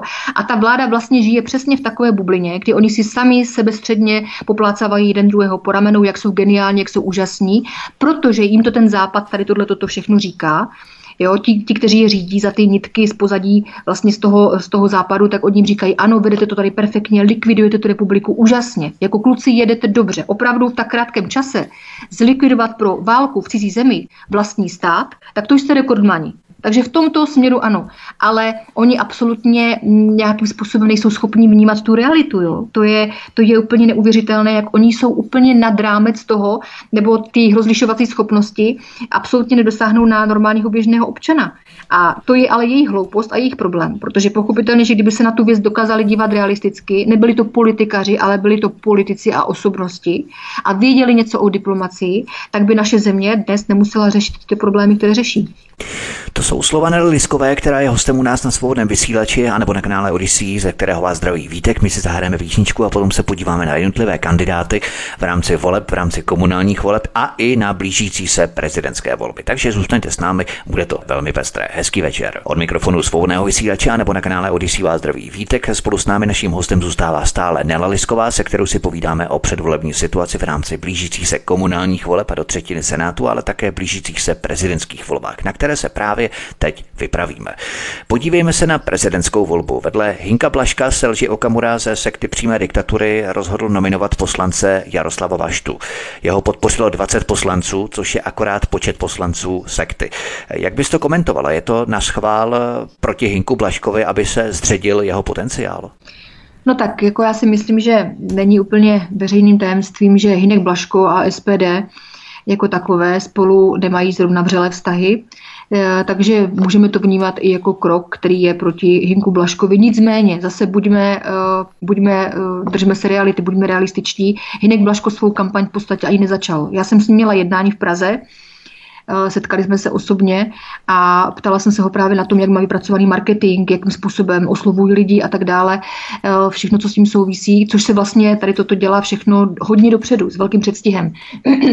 No a on sám mi říkal, že to vlastně stagnuje, že to stojí, že, že i ty podpisové archy nějakým způsobem nefungují, že nemají ty stánky a tak dále. Takže tam bych neviděla úplně jako kandidáta pana Hinka Blaška, protože on tu kampaň v podstatě pořádně nerozjel víceméně to může být takový truc proti němu, aby mu třeba tomu Okamura ukázal, no, my tě nemáme rádi a proto tady máme tady druhého kolegu, kterého jsme si tady sami zvolili, ale zase je to nevýrazná osobnost, jo. Takže... Tak jeden, tak, ano, ano, jo, v podstatě uh, já to tak taky cítím vlastně. Ano, ano, takže, takže to je vyloženě takový, jako že kluci si tam měří pindíky, jo, mezi sebou, ale vyloženě tam nejde o to, že by tam fakt jako do toho nasadili někoho, kdo by byl skutečná osobnost a aby prostě třeba i ten uh, Hinek Blaško si řekl, no, tak to je teda jako opravdu opravdu člověk, který proti mě stojí a to už je, to už je někdo. Jo? Není tady nikdo takový. V rámci celé, celé vlastně té škály těch kandidátů si myslím, že tady není skutečně výrazná osobnost.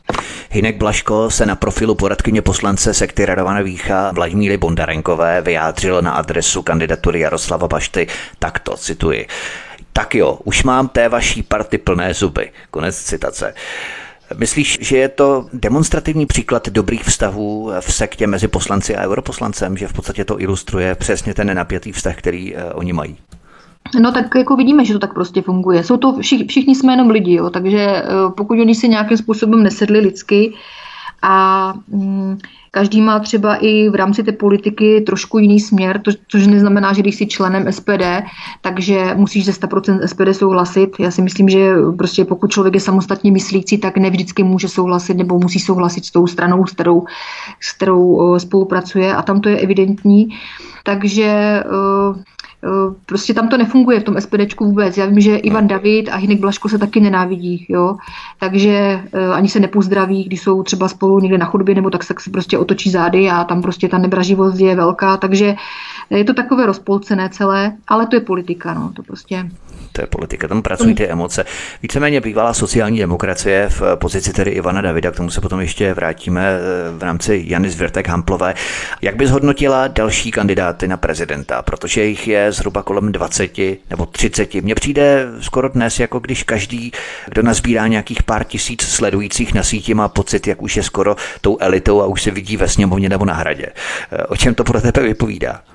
No tak vypovídá to o tom politickém klimatu a politické kultuře v České republice. To znamená, že ani tu funkci toho prezidenta v podstatě neberou lidé vážně, protože kdyby ji brali vážně, tak není možné, aby se tam při, při, přihlásil kde kdo, kdo má na Facebooku 26 sledujících a myslí si, že on je ten, který prostě prorazí.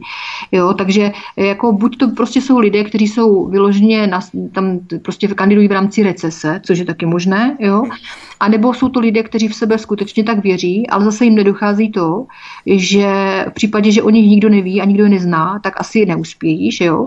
Pak jsou tam lidé, kteří jsou tam nastrčení záměrně, to znamená, aby tady plnili nějakou agendu toho korporátního fašismu do budoucna, jako je třeba, jako je třeba Janeček nebo Pavel, že jo? A e, to jsou prostě lidé, kteří e, na to mají peníze, mají na to, e, mají na to samozřejmě, nebo jsou osobnosti, které jsou známé, jestli je teda můžeme nazývat osobnostmi, jsou to teda populární lidé. No a samozřejmě, že jim chybí k tomu, aby si ukojili nějakým způsobem svoje ego už jenom taková funkce. Jo? Ale zase na druhou stranu všichni víme, že ne každý uspěje, takže ten, kdo neuspěje, tak si vytvoří alespoň nějaké jméno. Kdo o něm nevěděl, tak se o něm třeba rozvíjí. No a může uspět do budoucna třeba v senátních volbách, vys třeba Drahoš, že jo, a, a podobně. Takže tady v tomto případě e, to probíhá vlastně tak, že účel světí prostředky. A já jsem si všímal, že právě hodně politiků, hodně lidí, kteří kandidují, tak eh, si o sobě myslí, že jsou nějaká skoro až elita téměř. Nenese takový narcismus a slavomanství určitou poruchu osobnosti, záliba v nahlížení na sebe sama, na své ego v zrcadle? No tak já si myslím, že svým způsobem každý politik se stane dřív nebo později psychopatem. Jo? Kdo tam je dlouho, tak to je na něj vyloženě vidět. Byl to dělaný výzkum v Americe, ne tedy v České republice, v Americe, mezi manažery a i politiky. A tam právě vyšlo najevo, že většina politiků i manažerů jsou psychopaté. Ano, ano. Tak to je prostě destrukce té psychiky a destrukce toho i toho myšlení, protože tam pořád jdeš jako kůň, jako jedním směrem, jo, zaměření na ten, na ten efekt, na ten výsledek, na to, ať si prostě nejlepší, ať je všichni obdivují, ať si nejpopulárnější. Otázka je, jestli to je skutečně, jestli ten člověk je potom ve výsledku skutečně šťastný a jestli to je smyslem života. Jo. Já, mě by třeba takový život ubíjel. Jo. Samozřejmě, že uh, taky jsem ambiciozní, jsem ješitná a mám prostě své chyby, jo, mezi které samozřejmě neřadím ambice, ale tu ješitnost třeba nebo takhle. Ale na druhou stranu nikdo nejsme dokonalí, ale zase beru ten život prostě tak nějakým způsobem, že se musí prožít a musí prostě být naplněná ta uh, splnit si své sny a nevím, jestli úplně tím, že budu někde v Europarlamentu zavřená mezi 200-300 eh, magorama je prostě můj životní cíl a sen. Jo? Odtržená od reality, od rodiny a hlavně prostě, že mi tam budou lichotit, jak jsem úspěšná a podobně. Na to třeba já osobně v životě kašlu, jo? kdo mi co třeba lichotí nebo nelichotí, já si jedu prostě podle sebe, jak já to cítím a hlavně, abych neublížila svým nejbližším. A právě proto si myslím, že tam dochází u těch lidí třeba k takové jako destrukci té osobnosti. Když mi někdo příliš lichotí, tak je to známka jakési podbízivosti a už to mě právě v hlavě rozsvicuje varovné světlo, pozor na to toho člověka, ten Přesně. asi o tebe bude něco potřebovat. Ano, já osobně, já osobně jsem třeba na to už alergická, se přiznám. Jo. Tím nechci teda jako, že nějakým způsobem uh, uh, zhatit třeba to, že mi někdo řekne, jo, ty jsi dobrá nebo tohle dobrý, jako fajn. Jasně. Jako, Když ale je to v rámci nějakého standardního rámce, ano, tak je to v pohodě. No. Ale je rozdíl, když byl lichotí neustále, abyste měl prospěch, jasně, jo, jako jasně. se třeba děje v okolí různých lidí, co třeba já taky vidím kolem sebe, že jo, a to pak tam do toho vpadneš ty a řekneš, hele, jo, mi se to taky třeba v rámci uh, profese stalo, jo, že jsem měla kolem sebe manažery a ten tým neustále říkal, jak je dokonalý a podobně a pořád se tam opakovaly ty chyby dokola, jo. A a pak je třeba tomu člověku třeba říct, hele, ale nejsi tak dokonalý. Oni ti to říkají účelově, protože z tebe chtějí těžit. Jako zamysli se nad tím, co děláš a je potřeba se na ten život, život dívat realisticky. Ale když žiješ takové bublině, kde tě neustále opěvují, tak nevím, jestli máš moc šancí jako vstoupit do nějaké reality. A jestli se vůbec těm lidem chce, to je druhá věc. Neli, seš fakt dobrá, od tebe opravdu nic nepotřebuju. jo. Já ti to vážně věřím teda, jako fakt. Jo, jo, jo, já to opravdu myslím vážně, protože od tebe opravdu nic nepotřebuju, takže já to můžu si dovolit říct opravdu i tak, jak to myslím. Nicméně není v zásadě problém se všemi volbami, když se tedy zaměříme na volby jako celek, že lidé volí podle plamených řečnění na tribunách, prostě podle projevů, protože hezké projevy má dnes kde kdo, zejména tedy na vlastenecké scéně. Každý má v některých věcech pravdu. Nikdo není úplně hloupý, ale úplně hloupý nebyl třeba ani K.H. Frank anebo Konrad Henlein, jo? takže projevy asi nestačí, že v rámci vlastenecké scény. Podívej, já ti to řeknu asi takhle. Já budu teď hodně tvrdá. Ale když by mu aktuální... Já od tebe nic jiného neočekávám. Ale když vemu aktuální vlasteneckou scénu, která se třeba, které se třeba profiluje pro, k kterému se ještě dostaneme, a, a vemu si naši vládu, tak tady volíme mezi Hitlerem a Geringem. A hned vysvětlím proč. Protože to, že někdo Uh, nějakým způsobem na sebe nabali lidi na líbivou vlasteneckou ideologii, nějakém vlasteneckém kabátě, neznamená, že kdyby byl zvolen, takže přesně v těchto zarytých kolejích, které lidem slibuje, pojede dál, tak to nebude. To se prostě nestane. Tady toto je absolutní, to mi třeba štvalo vždycky i v rámci SPD. Jo? Oni historicky na sebe vždycky nabalovali ty lidi, ano, my vám budeme, budete mít levnější potraviny, levnější bydlení, my se o vás postaráme. To všechno chce člověk slyšet, zvlášť člověk, který je úplně na dně, je v exekucích, je v nouzi, stát ho ždíme čím dál tím víc a on je ve východné životní situaci, tak pochopitelně, že když takovému člověku kdykoliv řekneš, neboj se, já ti pomůžu, já tě zachráním, já jsem ten spasitel, tak půjde a ten lístek ti tam hodí. Ovšem realita je úplně jiná. Jo? A to ti lidi potom nakonec stejně zjistí, protože, protože spoustu lidí už třeba prohlédlo i to, že SPD je jenom populistická, populistický projekt, politický a je víceméně nedosáhnou nikdy žádných reálných výsledků. Za celou dobu nedokázali vůbec nic. Jo? Nemluvím o tom, že když se podíváte kdykoliv na hlasování jakýchkoliv poslanců, tak tam vidíte, že u těch zásadních věcí třeba chybí, že tam nejsou. Ale který občan tady toto takhle klíčuje a který občan se dívá na tyto věci? Já bych řekla, že jich je hrozně málo a proto si každý politik vystačí jenom s těma kecama a s tím, že těm, že těm lidem prostě nakecá před těma volbama, že on je ten nejlepší a nás si volte, protože my jsme tady pro vás udělali nejvíc a ve výsledku je to jenom to, že vlastně on si ty lidi bere jako rukojmí, kteří mu vydláždí tu cestu k těm korytům, aby tam mohl páchat úplně stejné svinstva, jako to dělali za posledních 33 let absolutně všichni politici. Jako ukáž mi jedinou stranu, která nebyla za posledních 33 let pro Českou republiku likvidační. Všechny strany měly miliardové úlety, krádeže jo, a tak dále. To se tady odehrává historicky pořád. A je úplně hrozné sledovat to teďka v té situaci, kdy máme možnost, protože teď to prostě vygradovalo úplně nejvíc. Jsme v nejhorší situaci za posledních 33 let, to stoprocentně. A je úplně hrozné pro mě sledovat, jak opravdu lidi jsou, uh, jak jim stačí ke štěstí málo. Jo? Zatleskat někomu, kdo zvýší trošku hlas na konci věty na pódiu, protože psychologové ho takhle jako navodili k tomu, že takhle se to má dělat, aby si zpracoval ty masy. Jo?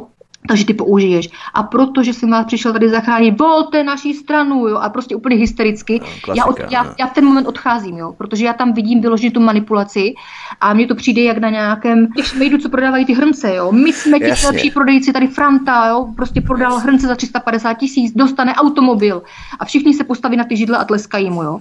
Jako to je neskutečná davová psychóza tady toto. Já bych řekla až stokholmský syndrom tady tohle a opravdu ti lidi se upínají k těm svým Eh, budoucím likvidátorům takovou formou, že, že je to až pro mě jako děsivé tady tohle. A když jim nabídnete něco, nebo když prostě já třeba na tom facebookovém profilu jsem teďka kritizovala třeba to pročko, ještě bych se chtěla vrátit teda k tomu, že ano, původně, jsem, původně se mi pročko líbilo. Já jsem ji sledovala nějakým způsobem ne úplně od začátku, to jsem je nezaregistrovala, ale tak nějak, že zhruba, zhruba nějakou dobu ji sleduju. A Původně se mi pročko líbilo, eh, brala jsem úvahu to, že to jsou, dejme tomu, právníci, že jsou schopní nějak tu agendu si třeba ošefovat a že se nenechají opít rohlíkem a podobně. A samozřejmě ano, zvažovala jsem, že bych za ně třeba kandidovala. Jenomže pak vylezly informace typu, že Pročko si pro Moravskoslezský kraj jako šéfa vzal jistého Petra Viktorína a to je člověk, který nejenom, že prošel všemi politickými stranami, jako jsou eh, ODS a ODS a byl, byl i u toho, byl u uh, trikolory a podobně a hrál si tam na marketingového mástra, ale tento člověk, kde byl, tak po něm deset let tráva nerostla, jak se říká, jo. A co udělal? Eh, nalepil se na mě v době, kdy já jsem tady v Ostravě zřizovala zastupitelské centrum Donetské lidové republiky s tím, že by mi hrozně rád jako v rámci marketingu pomohl. My jsme se potom nějakým způsobem nedohodli a eh, on prostě se snažil všemi možnými prostředky i vydíráním a vyhrožováním, že pokud mu nezaplatím určitou částku peněz, tak mi zruší zastupitelské centrum a ví, jakým způsobem a podobně. A dospělo to do takové fáze, že tento člověk uh, přišel na tiskovou konferenci, kde, na mezinárodní tiskovou, tiskovou konferenci, kde se měla prostě novináře z celého světa, tam bylo 60 novinářů z celého světa, a tam začal dělat Virvice, prostě neskutečný bordel, až ho ochranka musela vyvést a chtěl bojkotovat vznik toho zastupitelského centra Donetské lidové republiky, takže víme, kde je jeho politický směr. No vidíš, jo, to takže, jsem vůbec nevěděl, tak, to jsem třeba neznal no, historii. No, a, a, takové, a takové lidi si nasadilo eh, pročko a bylo mi sděleno, teda, že, ten, že si to mám teda v případě, že budu chtít kandidovat domluvit jakože s ním, tak jsem říkal, tak to v žádném případě, to je člověk, s kterým já v životě spolupracovat nebudu.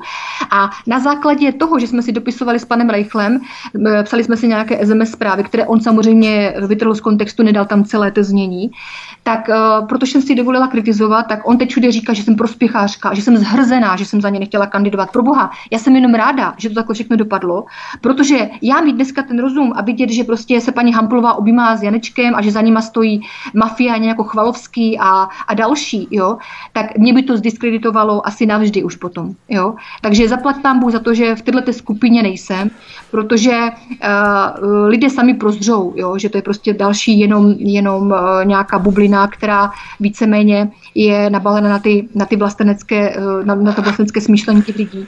Ale ve výsledku to dopadne tak, že v případě, že vám v pozadí řídí tuhle tu manéž, tyhle ty klauny a financuje je někdo, jako jsou lidé, kteří jsou na, nalepeni na Aspen Institute a podobně, tak to nejsou oni zlepší lidé, než jsou ti, kteří nám aktuálně vládnou. To si uvědomte. Jestli chcete volit tyto lidi, tak si je klidně zvolte. Ale do roka a do dne vám garantuju, že mi dáte za pravdu, že to dopadlo přesně tak, jak jsem řekla, protože taková je pravda. Je velmi důležité sledovat právě ty provázanosti ohledně eh, Karla Janečka, abychom samozřejmě nepřeceňovali jeho vliv, protože my nemáme informace přesně o finančních zákulisních platbách, které proběhly v pozice Karla Janečka ve směru tedy k pro, to nemáme informace, ale máme samozřejmě, můžeme pozorovat ty signály ohledně objímání Jany Cvirtek Hamplové s Karlem Janečkem a tak dále, přičemž vyšlo najevo, že se znají minimálně dva roky, takže to jsou prostě ty signály, které musíme velmi vyhodnocovat. Nicméně, proč se lidé podle tebe nepídí a nezajímají po biznisových aktivitách daných osob, nerozplétají jejich vazby, zákulisní konexe, dohody a na tom půdorysu, až by si dělali obrázek. Když se tedy rozhodnou někomu důvěřovat, je potřeba, aby ten člověk prokázal svou bezúhonost i v tom podnikatelském světě, ne? Protože přece jenom člověk, který chce ovládat veřejné peníze, který si chce sáhnout na veřejné peníze, chce mít vliv na veřejné peníze, tak by měl přece mít nějakým způsobem pořádek ve svém vlastním životě, ve svém vlastním podnikání a prokázat, že on sám dokáže v tom reálném životě uspět. Ano, tak. ano co se týká paní Jany Zbrtek Hamplové nebo Jindřicha Reichla, tak ti dokázali, že dokážou v reálném životě uspět. Ono, eh, pan Reichl mi vypisoval na mém Facebooku, že prostě si mě srší neúspěšnost, jo? ale já nepovažuji svůj život za neúspěšný. Já mám stabilní rodinu, dokážu se o ně postarat, dokážu prostě vydělat peníze na to, ať jsme spokojení všichni. A to, to nepovažuji ve svém životě jako neúspěch, ale on to, on to považuje za, za, za neúspěch z toho důvodu, že za mnou nestojí mafiáni, kteří mít spou ty miliony, abych pro ně dělala špinavou práci. Ale to není můj prostě životní styl tady toto. To je životní styl pana Reichla nebo paní Hamplové, která si nechala vyplatit 5 milionů korun v podstatě za právnické služby, přičemž nakonec dostala pokutu, jo, kde bylo jako jasné, že to navýšila prostě neskutečným způsobem. A lidé řeknou, no dobře, ale to právnička vzala si jenom svou odměnu, ale ta odměna nemůže být třeba v určité obci likvidační. Jo, to je jedna věc. Druhá věc je ta, jo, že v případě, že vám e, ty odměny vyplácí někdo, kdo si vás prostě bez výběrového řízení vybere, vybere a tu zakázku vám dá, což byl případ paní Hamplové. A údajně dokonce eh, to byli starostové za nezávislé, kterým šefoval prý tehdy manžel paní Hamplové. Tak nezlobte se na mě. V případě, že dochází už v tomto soukromém životě paní Hamplové k takto netransparentním krokům, tak co bude potom dělat skutečně v té politice u toho korita, kdy se dostane k těm obrovským možnostem toho, eh, toho biznisu a tak dále, protože všichni sedí vlastně jako žába na pramení na těch informacích, které se k běžným lidem nebo podnikatelům nedostanou. Jak se budou tito lidé asi chovat tam? To je přesně ono. My samozřejmě nemůžeme ověřit ty informace k dispozici ohledně manžela, bývalého manžela paní Hamplové, zda řídil stranu nezávislých a tak dále. To se dá samozřejmě všechno dohledat, ale to může udělat ex post. Teď tady tu informaci nemám a slyším to poprvé. Nicméně to, že Jana Svěrtek Hamplová byla v nezávislých stejně tak jako v ČSSD, k tomu se potom dostaneme, to je fakt a na to tady máme samozřejmě zdroje. Nicméně není právě tohle ten kámen úrazu v zacyklení celého toho systému, že tohle lidé třeba nedělají a proto se budeme pořád točit v kruhu, nadšeně euforicky provolávat slávu a za pár měsíců nebo let zjišťovat, že je to bankrota podvář, defraudant, který se jenom dostal k lizu a zalátal svůj spackaný život veřejnými penězi. A to je právě to nebezpečí, kterému právě i teď v rámci těch komunálních voleb a třetiny senátu čelíme. Prosím tě, to je základ toho všeho. To je základ toho všeho, protože oni spolehají, tito lidé spolehají na to, že eh, si nebude běžný občan tyhle ty informace klíčovat, že si nebude pročítat zpětně, co ten politik potenciální způsobil a podobně, nebo čím se zaobýval, jestli nemá na, na triku nějakou kauzu a podobně. Nikdo to z těch lidí nedělá, jo? takže logicky, když prostě si to nezjistíš, ty informace, tak ti bude stačit líbivé slovo, jo, nějaké příjemné babičky, která ti řekne, že ona je ta, která tě tady zachrání která ti prostě do budoucna zajistí to, že už se nebude odehrávat nikdy v životě to, co tady předvádí tato vláda. Ale to je všechno populismus, je to lež a dělají s vás idioty, nic víc. Protože za prvé, určitě to nezachrání nějaká strana nebo hnutí, která tam stoupí, primárně teďka jako nováček, dejme tomu, nebudou mít žádný vliv. A za druhé, jako tady je potřeba změnit ten systém úplně od začátku, systém toho myšlení těch lidí, aby byli oni sami aktivní, aby oni si sami vytvářeli tu politickou realitu i tu svoji životní realitu. To spoustu lidí nedokáže ani v běžném životě, na to, že by se prostě nějakým způsobem orientovalo v tom politickém. A to je přesně voda na mlín těchto podvodníků, kteří neustále vytvářejí nějakou iluzi lepší budoucnosti a lepších zítřků, ale to je všechno jenom marketing pro to, aby oni sami měli lepší budoucnost a lepší zítřky, ale na lidi kašlou. Samozřejmě to přesně koresponduje s tím, o čem jsme se bavili v předchozím vstupu, že neznáme politika, kterému by šlo opravdu o lidi a který by ty své priority ladil právě ve vztahu k lidem primárně. Od mikrofonu svobodného vysílače nebo na kanále Odisí vás zdraví vítek a naším dnešním hostem je Nela Lisková. Hezký večer, příjemný poslech. Od mikrofonu svobodného vysílače a nebo na kanále Odisí vás zdraví vítek a naším dnešním hostem je stále, zůstává stále Nela Lisková. Ale abychom se vymanili z tohoto zacyklení, musíme mít i určitou sebereflexi jako alternativa, jako vlastenecká scéna.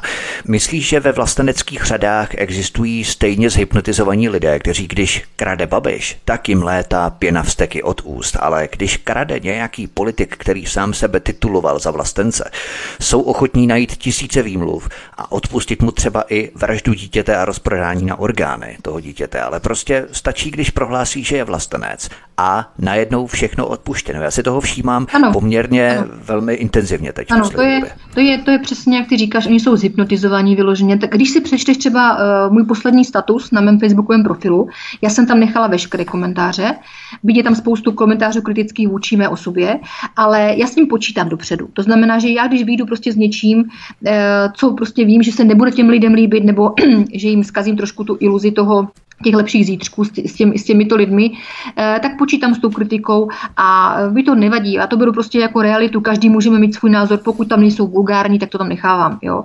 A tady jde, přesně, tady jde přesně o to, že tady nepřišel nikdo s tím, co hlásám já celou dobu. Je potřeba změnit nejprve nastavení té společnosti a je potřeba změnit myšlení lidí a motivovat je k tomu, aby oni sami si vytvářeli tu svoji budoucnost tím, že budou si volit jenom lidi, nebo jako otázka je teďka, jestli vůbec ty politiky potřebujeme, jo? jestli tady třeba, třeba nebude lepší nějaká forma třeba lidové demokracie, to říkám jako příklad, jo?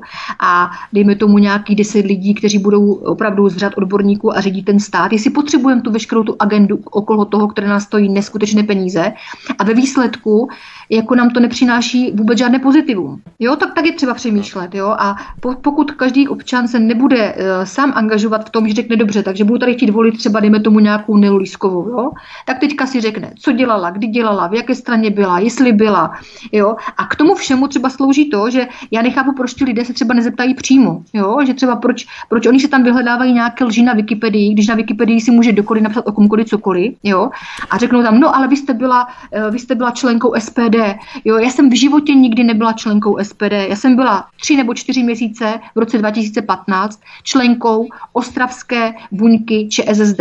A to z toho důvodu, že tehdy se mi jevila ČSSD v tom roce 2015 jako stranou, která má nějaký sociální program, sociální cítění a podobně a k tomu jsem inklinovala. Ale když jsem zjistila, jaký bordel tam panuje, jaké tam je, jaké tam, jak, jaký lidi tam jsou pod tím Adamem Rikalou, který to tedy řídil, tak jsem po, po čtyřech měsících sama vystoupila, odešla jsem a řekla jsem, že tohle je pro mě strata času, že jestli budu chtít dělat politiku, tak na nějaké úrovni, ale rozhodně ne eh, to, co předváděl třeba v té Ostravě. Takže to je moje jediná, jediná strana, ve které jsem byla a opravdu jenom ty tři, čtyři měsíce. Nebyla jsem nikdy členkou žádné jiné politické strany. A když se podíváš třeba na Wikipedii, Wikipedii tak tam vidíš, jo, čím vším jsem prolezla, že jsem byla dokonce členkou SPD a podobně. Nebyla. Jo. A to, to je přesně to, co zavání takovým tím, to tam píšou lidé určitě, aby tě nějakým způsobem, v mém případě třeba dehonestovali, aby z tebe udělali někoho, kdo už toho má za sebou hodně a je neúspěšný. Jo. Já se nepovažuji za neúspěšnou. Já jsem nikdy neudělala na nikoho žádný podvod, žádný tunel, žiju slušným životem, Jo, vzorně se starám o rodinu, chodím do práce, jo, platím si to, co mám, nikoho neobtěžuju a nikomu neubližuju a z tohoto pohledu já si vůbec nepřipadám neúspěšná. Protože je spoustu, lidí, lidé... je spoustu lidí, kteří třeba nedokážou ani polovinu z toho, co jsem vyjmenovala. Určitě. Samozřejmě takový lidé se nalepí na každého politika, včetně Jindřicha Reichla nebo Jany Zvirtek Hamplové, proto je právě potřeba oddělovat ty skutečnosti od eh, fikcí, které si lidé vyfabulují, tak aby je poškodili od těch opravdu zásadních věcí, o kterých samozřejmě kolují na internetu články, o kterých se psalo v rámci úřadu hospodářské soutěže, v rámci organizace obce bez korupce a tak dále. To jsou samozřejmě všechno relevantní záležitosti a to je právě třeba oddělit od těch fikcí, které si někdo třeba vymyslel s úmyslem nebo přímo s cílem poškodit ty osoby. Stejně tak jako tebe. Jo? Ano, to je souhlasím, oddělit. Souhlasím, protože pokud má třeba pan Reichl nebo paní Zvrtek Hamplová nestandardní chování už uh, ve své běžné agendě, jo, jakožto právníci a využívají vlastně, využívají vlastně možnosti i v rámci toho, že třeba eh, paní Zvrtek Hamplová byla, byla starostkou své obce a využila těch možností, že jí byly třeba zakázky daný netransparentním způsobem a bez výběrového, bez žádného výběrového řízení, protože od určité částky tam je povinnost vyhlásit výběrové řízení. Jestliže se už v těchto věcech chovají netransparentně, tak neočekávejte, že budou budou zastupovat zájmy občanů. To v žádném případě, to je utopie.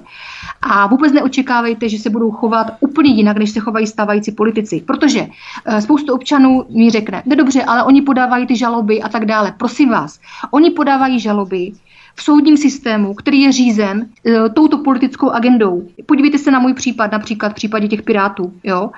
Já můžu podávat žaloby na kohokoliv, kdyby byla právník, ale výsledek je nulový. A za dva, za tři roky už se ti občané nebudou ptát, jak to dopadlo, nebo jak dopadlo tamto, protože na to zapomenou. To znamená, že to, že podává někdo žaloby v systému, který je nefunkční a dobře ví, že ten výsledek bude absolutně nulový, nebude tak, jak si lidé třeba očekávají, eh, ve výjimečných případech se může stát, že třeba dopadne dobře, ale, ale z velké části určitě ne. Tak to je všechno zase další součást jenom takového toho líbivého oblobovacího marketingu to je jejich, man, jejich, to je jejich aréna, tak spíš, nebo jejich kolbiště, ve kterém oni jsou samozřejmě těmi bojovníky.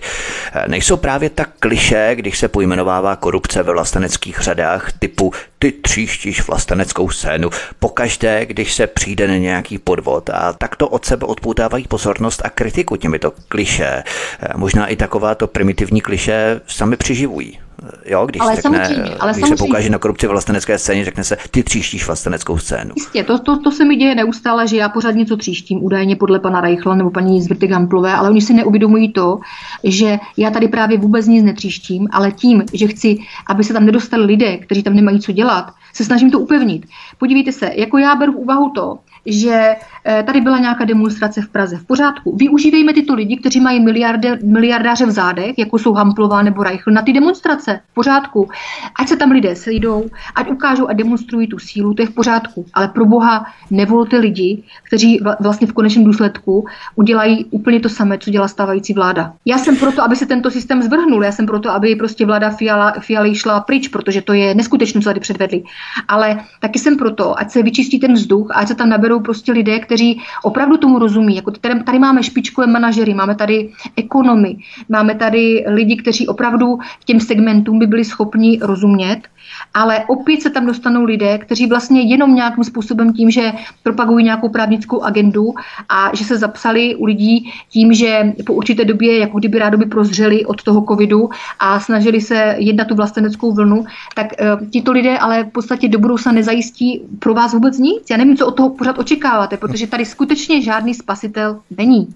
A můžeme Právě se... to jsou ty obavy, kdy na této vlně nespokojenosti s energetikou a Ukrajinou se svezou systémoví kádři, kteří nahodí líbivý marketing vlastenectví, co by snadný výtah k moci, takový backlift. A energetická vlna hněvu občanů je na ten vytoužený post vynese. A to je právě to důležité, je dobré si sundat takové ty růžové brýle a uvědomit si, že skutečně o lidi a o vlastenecké zájmy jde opravdu jen hrstce, ale většinou se k lizu dostávají pro systémový kádři, které má systém buď podchycené, anebo mají třeba nějaký ten vroubek v minulosti škraloup a když nebudou poslouchat, eh, tak ten škraloup se na ně prostě vytáhne. No prostě je to tak, no. Jako samozřejmě, že kdyby tam vstoupil někdo, kdo jim bude neustále oponovat, odporovat a byl tam třeba sám, sám ten člověk, eh, teď se bavím třeba o nějaké politické funkci, tak víš, jak se to říká. Když jsi z velký býtí, musíš s nimi býti a pokud nevěš, tak se tě prostě zbaví. Zbaví se tě nějakým skandálem, zdiskreditují tě v očích veřejnosti nebo na tebe uší prostě zase nějaký další intrik. Jo? Takže tady je potřeba si uvědomit, že jestliže už teďka v této fázi intrikují i tito lidé, tak eh, jak se budou chovat v politice, když prostě nejsou schopni si obhájit to, proč konali to, co konali. Třeba ať je to Reichl nebo Hamplová, jo? nebo vem si třeba Vrábela, jo? tak jako člověk, který má 27 exekucí a rve se do politiky, prosím vás, já teďka nechci v žádném případě. Tak Láďa Vrábel nekandiduje nikam do žádné strany do politiky, ale, pozor, ale, on je pouze dřív, pořadatelem demonstrace, nic jiného nemá. To ano, jo, pozor to ano na to. teď aktuálně, teď aktuálně není prostor, že jo, samozřejmě, ale, ale do komunální politiky se snažili v minulosti dostat a druhá věc je ta, že na co chci poukázat. Jestliže v reálném životě má někdo takové problémy, a e, potom, potom se cpe do politiky. A navíc, jestliže tyhle ty problémy, problémy třeba tomu panu Vrablovi ještě navíc zaplácil finančně Karel Janeček, tak opravdu si myslíte, že tohle toto není jedna velká prorostla mafie. Jako? Teď to je, to je nehoráznost. Já teďka nechci, aby to působilo, že nějakým způsobem se chovám opovrhavě vůči lidem, kteří se dostali do tíživé situace a mají exekuce. To v žádném případě. Protože v případě, že se do těch exekucí dostali, je to i tím, že exekutoři jsou vlastně zloději podporovaní státem. O tom žádná. Jo? A na druhou stranu si uvědomte, že případě, že neuspěje člověk v reálném životě a pak mu to zaplácne nějaký miliardář, tak je to skutečně člověk, kterého byste chtěli někdy v životě vidět v politice. Nebude ten člověk úplatný, Protože když se dostal do životních problémů, může se do, do ní dostat kdykoliv znovu. A kdo je nejvíc uplatný? No lidé, kteří jsou v takové nouzi. Takže přemýšlejte nad tím, komu skočíte na lep, koho chcete prostě nějakým způsobem angažovat do, budou, do budoucna třeba v politice a podobně, komu budete věřit, protože ten člověk by prokazatelně měl být čistý ve svém životě, měl by za sebou mít nějaké prokazatelné výsledky, že něco umí. A to by měl být pro nás signál, že dejme tomu, byť se za něho do budoucna nemůžeme zaručit, protože nevíme, jestli v té politice třeba nezvlčí, dobře, ale to už jako neví nikdo z nás. A druhá věc je ta, že nemůžeme se tam ale přece volit lidi, kteří už měli nějaké škraloupy, jo, paktují se s mafiány a my jim to budeme omlouvat jenom proto, že podali nějaké ty žaloby a že se snažili a podobně. Prosím vás, jako čím jiným by oni zaujali, kdyby nedělali tento marketing? Odpověste si na tu otázku. To je pravda, marketing je velmi důležitý a v podstatě je tam patrná i určitá nepřímá úměra. V čím hlubší jámě se lidé ocitají, tím euforičtěji se upínají k bohatým bezpáteřním šampoňákům, kteří ano. jim slibují, že je z té jámy vytáhnou. A takový charakter se opakuje stále dokola v rámci voleb, bohužel. No, je to, je to prostě to, co já celou dobu říkám, že my se točíme neustále v kruhu a pak si všichni stěžují, jak to špatně dopadlo a jak oni nejsou spokojení a jak je ten a ten zklamal a oni si mysleli, že to je hodný člověk a dobrý člověk a podobně. A uh, zase na druhou stranu ti, kteří se tam dostali, tak jsou vysmátí a říkají si, jak nám ti idioti na to naletěli, že jo, hele kámo, tak to jsme si mohli plácnout, to jsme to pěkně zatáhli tady, jo, a to je prostě ten hnus, tady toto všechno, jo, je to prostě politika, politika je svinstvo, největší, které mu prostě může být, jo, ale zase na druhou stranu se nemyslím, že bychom nad tím měli lámat hůl a jo, úplně rezignovat, ba naopak, že když tady tyto informace všechny máme, tak bychom je měli využít ve svůj prospěch, protože informace to je to nejcennější, co v životě můžete mít. Jo? Jestliže tu informaci dopředu máte, tak s ní můžete nějakým způsobem nakládat, můžete, jí, můžete změnit vlastně cíl třeba té dané informace, když ji nemáte, No tak bohužel, jo. Čím více informací lidé mají, tím méně jsou ovladatelní. To je velmi důležité. Ale není možná právě ten problém v tom, že lidé si dnes vytvářejí iluzi budování nějaké kariéry a stejně tak názorů, když tedy hovoříme o proliferaci nebo promísení se toho veřejného, politického a soukromého života, ale ty názory které máme, tak se nám podprahově vštěpují do hlavy materialistickou dobou, ať se jedná o televizi, reklamy, školu, okruh našich přátel. A pak vlastně zjistíme ve finále, že ten náš názor je uhnětený a uplácaný nikoli vlastním úsilím a přesvědčením, ale kombinací různých vlivů kolem nás. A to je právě ten problém, do jaké míry se lidé nechají jaksi zhypnotizovat určitým názorovým spektrem kolem sebe. Ať je to politika, ať je to soukromý život a tak dále. No a není právě tady toto účel kolik desítek let se vlastně měnilo to myšlení lidí formou toho materialismu, aby prostě byli zdegenerovaní, aby jim stačilo to, že budou narvané obchodáky a v druhém, v druhém kole vlastně to, že nebudou mít ani na základní věci, což se děje teďka možná, jako v té situaci, které nebo nemožná, ale určitě. A není právě tady toto cílem toho všeho manipulovat s těma lidma tak, jak se jim líbí, protože dáme jim všechno a pak jim všechno vezmeme.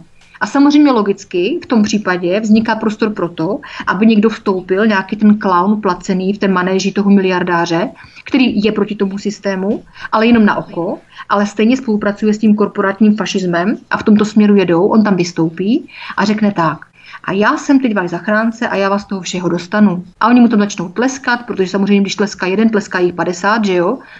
jo? Protože v té mase, v tom davu, tam funguje nějaká energie. No a ve výsledku jako odejdou všichni s tím, že no tak vlastně on nás zachrání, ale pro Boha, jak vás zachrání? Vy si myslíte, že ten člověk vám přinese bez vašeho přičinění do domácnosti nějaké peníze, že vám změní budoucnost, že sníží daně, jo, že zlepší určité, určité věci, které nám tady v republice nefungují? Samozřejmě, že ne. A proč ne? Protože jich tam bude pět a půl. A těch pět a půl se dostanou k tomu koritu, budou spokojeni, ale už budou vždycky přehlasováni tou většinou, která tam zůstane. Takže kdo dostalo se tady nějaká systémová změna? Samozřejmě, že nedostala. A kdo na to bude nejvíce doplácet? Ten důvěřivý občan, který přesně těmto lidem tleskal. A proto je důležité se nenechávat opájet a hypnotizovat plameným řečněním na tribuně, ale zdrojovat a dohledávat si ty informace o osobách z vlasteneckých řad, protože jinak bychom byli v podstatě stejná kolektivní fanatická masa jako Snowflakes, jako sluníčkáři, že? Ti se také dokážou sednutit kolem těch svých ikon. Samozřejmě, samozřejmě. Já bych si nedovolila, kdyby za sebou měla nějaké korupční skandály a kdyby za sebou měla třeba to, co mají členové hnutí pro, tak bych si nedovolila takhle veřejně vůbec vystupovat, protože bych měla sama máslo na hlavě a samou nějakou pošramocenou minulost. Ale mi se to neděje, protože já jsem naprosto v pohodě s tím, jak žiju. Být podle pana Reichla jsem možná neúspěšná, eh, protože možná, že nedisponují eh, stovkami milionů korun na účtu, což nedisponují, ale já nepovažuji tady toto že bych byla ve svém životě neúspěšná jako takovou tu metu. A tady vidíme, že každý má třeba jiné ty životní hodnoty. Jako na životní hodnoty je taky se dobré dívat, jo, jak je ten politik, nebo jo, jak, jak člověk vlastně i vede ten svůj soukromý život, jaké má vnímání, jaké má nastavení vůbec, jo, uh, myšlení a podobně.